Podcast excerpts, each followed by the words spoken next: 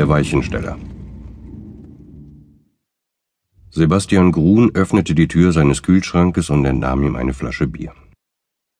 In wenigen Minuten sollte die Übertragung des Pokalhalbfinales beginnen, und Grun freute sich schon den ganzen Tag auf dieses Spiel. Er hatte die Fußstütze seines Fernsehsessels bereits hochgeklappt und außerdem auf dem Sessel eine Wolldecke zum Zudecken bereitgelegt. Noch lief die Tagesschau, und die markante Stimme des Sprechers war auch hier in der Küche noch zu hören. Soweit er einzelne Worte verstehen konnte, war von einer Kindesentführung die Rede. Grun stellte die Flasche auf die Arbeitsplatte und öffnete sie wie gewöhnlich mit dem Feuerzeug aus seiner Hosentasche. Jetzt fehlte nur noch die unverzichtbare Dose mit Erdnüssen. Als er auch diese öffnen wollte, vernahm er aus dem Fernseher laut und deutlich die Stimme seines besten Freundes Martin. Er stellte die halb geöffnete Erdnussdose wieder ab und ging zurück ins Wohnzimmer. Tatsächlich. Martins breites Gesicht füllte fast den ganzen Bildschirm. Lediglich die bunten Mikrofone vor seinem Mund waren am unteren Bildrand noch zu sehen. Dann fuhr der Kameramann den Ausschnitt etwas zurück, so dass auch Martins Oberkörper im Bild erschien. Sebastian Grun musste lächeln. Sie hatten seinem Freund für die abzugebende Presseerklärung eine Polizeiuniform angelegt, mit zwei goldenen Sternen auf jeder Schulterklappe. Und das war falsch.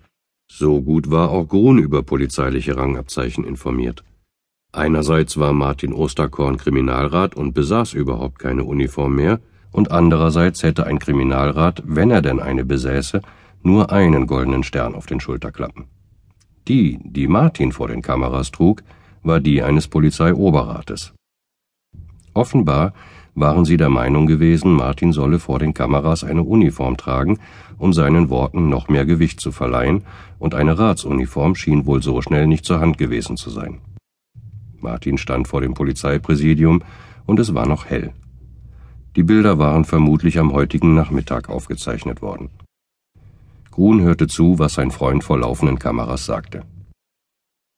Kam das Mädchen am Sonntagnachmittag von einer Geburtstagsfeier nicht nach Hause. Frau Bucher wird in ihrem Anwesen polizeilich und psychologisch betreut und möchte derzeit aus verständlichen Gründen keine eigenen Erklärungen abgeben. Unter Martins Gesicht wurde sein Name eingeblendet und die Information, dass er der Leiter der eingerichteten Sonderkommission Jessica ist. In der oberen linken Ecke des Bildes blendeten sie das Porträt der Popsängerin Stefanie Bucher ein. Jetzt hatte Sebastian Grun begriffen. Bei dem entführten Kind handelte es sich offensichtlich um die Tochter der berühmten Sängerin, die hier in einer noblen Vorortvilla wohnte. Haben die Entführer sich schon gemeldet? fragte eine weibliche Reporterstimme. Ja, bei der Polizei ging ein Schreiben der Entführer ein. Über den Inhalt möchte ich derzeit aus ermittlungstaktischen Gründen noch nichts sagen. Nur so viel, dass noch keine konkrete Forderung aus dem Schreiben hervorgeht. Ungewöhnlich ist jedoch, dass die Entführer sich direkt an die Polizei wendeten. Üblicherweise werden die Angehörigen kontaktiert mit der ausdrücklichen Aufforderung, die Polizei nicht einzuschalten. In diesem Fall ist es überraschenderweise andersherum.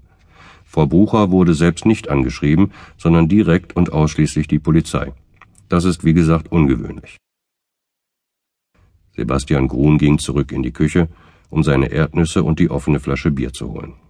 Dann machte er es sich in seinem Fernsehsessel gemütlich, schlug die Wolldecke um seinen Körper und ließ in Vorfreude auf das nun kommende Fußballspiel den abschließenden Wetterbericht geduldig über sich ergehen. Das Spiel war eine einseitige Angelegenheit. Der Favorit führte kurz vor Schluss deutlich mit 4 zu 1. Es waren nur noch wenige Minuten zu spielen, als sein Telefon klingelte. Grun? Ich bin es, Martin.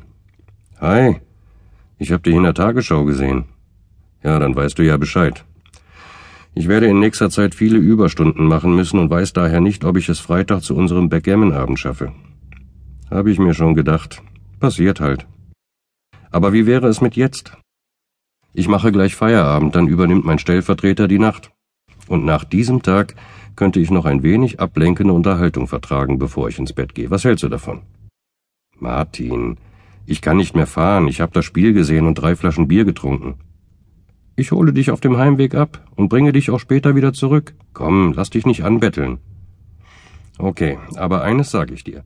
Die Einsätze bleiben schön niedrig. Ich verdiene nicht so viel wie Halil oder Ahmed.